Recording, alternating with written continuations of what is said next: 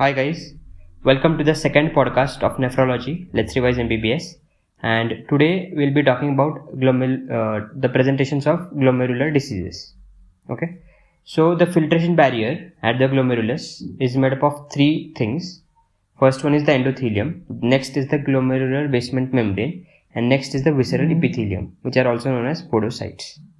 So fenestrations have a gap around the in the endothelium. There are fenestrations which are of 50 to 100 nanometers. Then in the glomerular basement membrane, we have collagen 4. It is made up of type 4 collagen, and it has alpha 3, alpha 4, and alpha 5 chain. Okay, and the next which is the uh, podocytes. There are foot process of podocytes, and in between there is slit diaphragm. So these allow only substances which are less than 4 nanometer to pass through okay and all these three layers are negatively charged.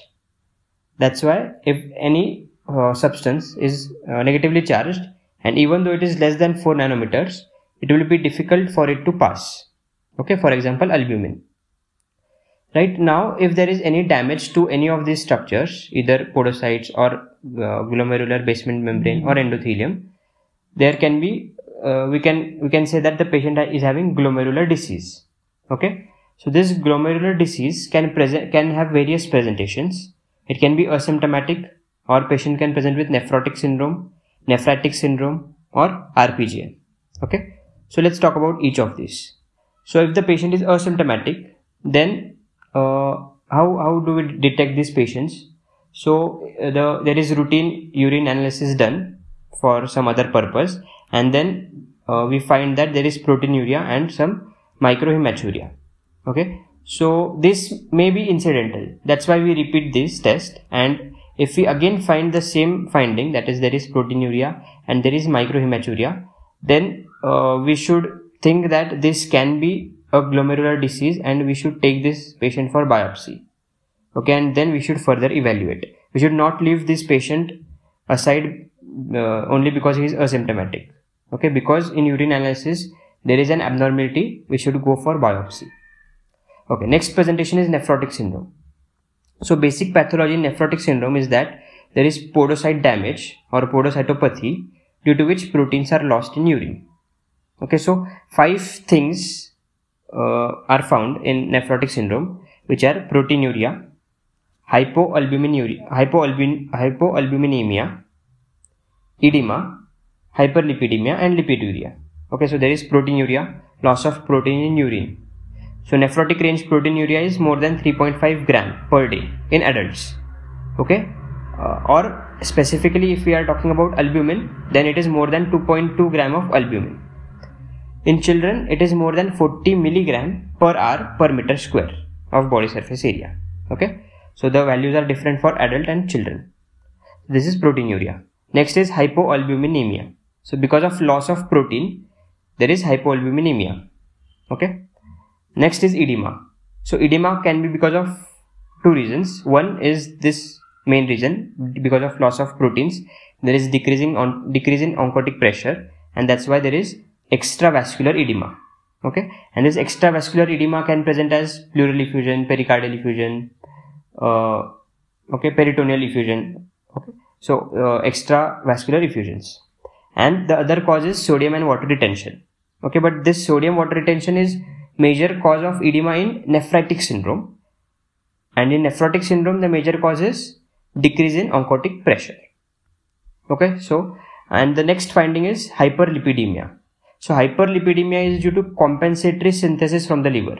Because the protein is lost liver starts synthesizing protein. And along with protein it also synthesizes lipids. That's why there is increase in vldl and increase in other lipids two important points to remember here is that hdl decreases and there is no change in ldl ldl remains same. Okay? And the last thing is lipiduria so lipid is excreted in urine and on microscopy we can get Maltese cross appearance. Okay? Which we saw yesterday. Now what can be the complications of nephrotic syndrome? Two main complications are there. One is thrombosis and the other one is peritonitis. Thrombosis is due to loss of antithrombin 3 increase in synthesis of fibrinogen increase in platelet aggregation. So all these uh, all these factors contribute to thrombosis and this can lead to our renal vein thrombosis or deep vein thrombosis right? So treatment for this is anticoagulation. The other complication is peritonitis and peritonitis is the main cause of death okay? Major or common cause of death. And it can lead to sbp uh, which is most commonly due to pneumococcus okay. Other complications can be loss of uh, vitamin d binding globulin and thyroxine binding globulin in urine. But even though these uh, proteins are lost levels of vitamin d3 and levels of free t3 t4 remain normal. Right? Now there are different causes of nephrotic syndrome in different age groups.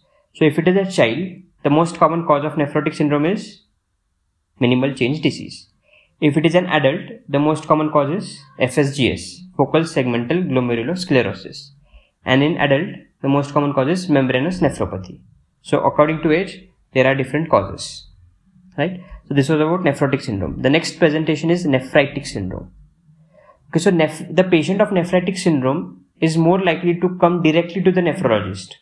Okay, or it, he will come to the nephrologist first. Why? Because there will be red colored urine or cola colored urine. The RFTs will be deranged. Okay, so in nephrotic syndrome, RFTs can be normal. So patient can just have edema. So this patient can go to physician, then he may go to uh, like there can be patient he, the doctors if there is if the rfts are normal uh, he may be sent to any cardiologist or you know he can be suspected any liver abnormalities and then later at last he can come to nephrologist but in nephritic syndrome it is not like that he sees there is yellow uh, cola colored urine and the rfts are deranged he'll directly be sent to the nephrologist okay right so now uh, in nephritic syndrome, there are inflammatory cells in the glomerulus. So they injure the capillaries, which lead to hematuria. There is also decrease in GFR.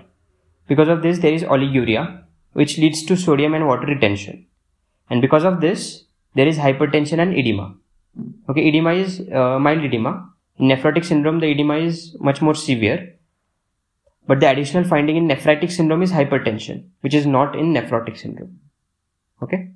So hypertension here in nephritic syndrome is because of sodium and water retention. Right. Now talking about the next presentation which is RPGN. What is RPGN? It is rapidly progressive renal, uh, rapidly progressive glomerulonephritis. Okay, so here there is rapidly progressive renal failure. So what is rapidly progressive renal failure? It is renal failure occurring within days to weeks. Okay, so patient will be normal and within few days around 5 5 to 6 days or 2 weeks there will be severe derangement impairment and uh, if we do rfts creatinine level will, will can be as high as 7 milligram per dl okay? So this is rapidly progressive renal failure. Now this rapidly progressive renal failure can be due to vascular cause tubular cause or glomerular cause. Vascular cause can be hus hemolytic uremic syndrome. Tubular cause can be tubulointerstitial nephritis. And glomerular cause can be RPGN. So glomerular cause leading to rapidly progressive renal failure is RPGN. Right? So RPGN will have similar features to that of nephritic syndrome that is there will be hematuria, decreased urine output, hypertension, uremia but along with this there will be rapidly progressive renal failure. Okay so then we can classify it as RPGN. And on biopsy, we can see crescents. this crescents is due to uh, proliferation of parietal cells and there will be fibrin and platelets in the in these crescents. So this RPGN is a clinico-pathological diagnosis. Clinical as well as on biopsy we see these crescents and then we can classify it as RPGN. Okay, and in RPGN the number of crescents is important. So the num more number of crescents, poorer the prognosis. Right. And then uh, we have types of RPGN. Three main types are there. Type 1, type 2, type 3. Type 1 is linear. So there is linear IgG deposits. Example is Goodpasture syndrome. On immunofluorescence, we will see a linear deposits. In type 2, there is granular deposits and immune complex are uh, deposited. So example of type 2 is IgA nephropathy or uh, due to SLE, nephropathy due to SLE. And type 3 is pauci-immune. Okay, we don't, on immunofluorescence, we do not see anything. So the cause of uh, type 3, type 3 is the most common and the cause of type 3 is vasculitis. Okay, it can be Wegener's granulomatosis or Churg-Strauss syndrome. Okay, so these are the causes of, uh, these are types of RPGN. Right, so we saw the presentations, the presentations in which the glomerular glomerular disease can present so four main presentations we saw let's revise. The first one is asymptomatic. Patient can be asymptomatic but we should not neglect that patient. We should go for biopsy. Next is nephrotic syndrome. Then is nephritic syndrome. And then we have rpgn so in the further podcasts we'll talk about each of this and we'll go into detail of every disease. So like nephrotic syndrome we saw three diseases. Minimal change disease fsgs and membranous uh, membranous nephropathy. Okay so in the next podcast we will talk about these three. Okay? Till then keep studying and enjoy. Bye bye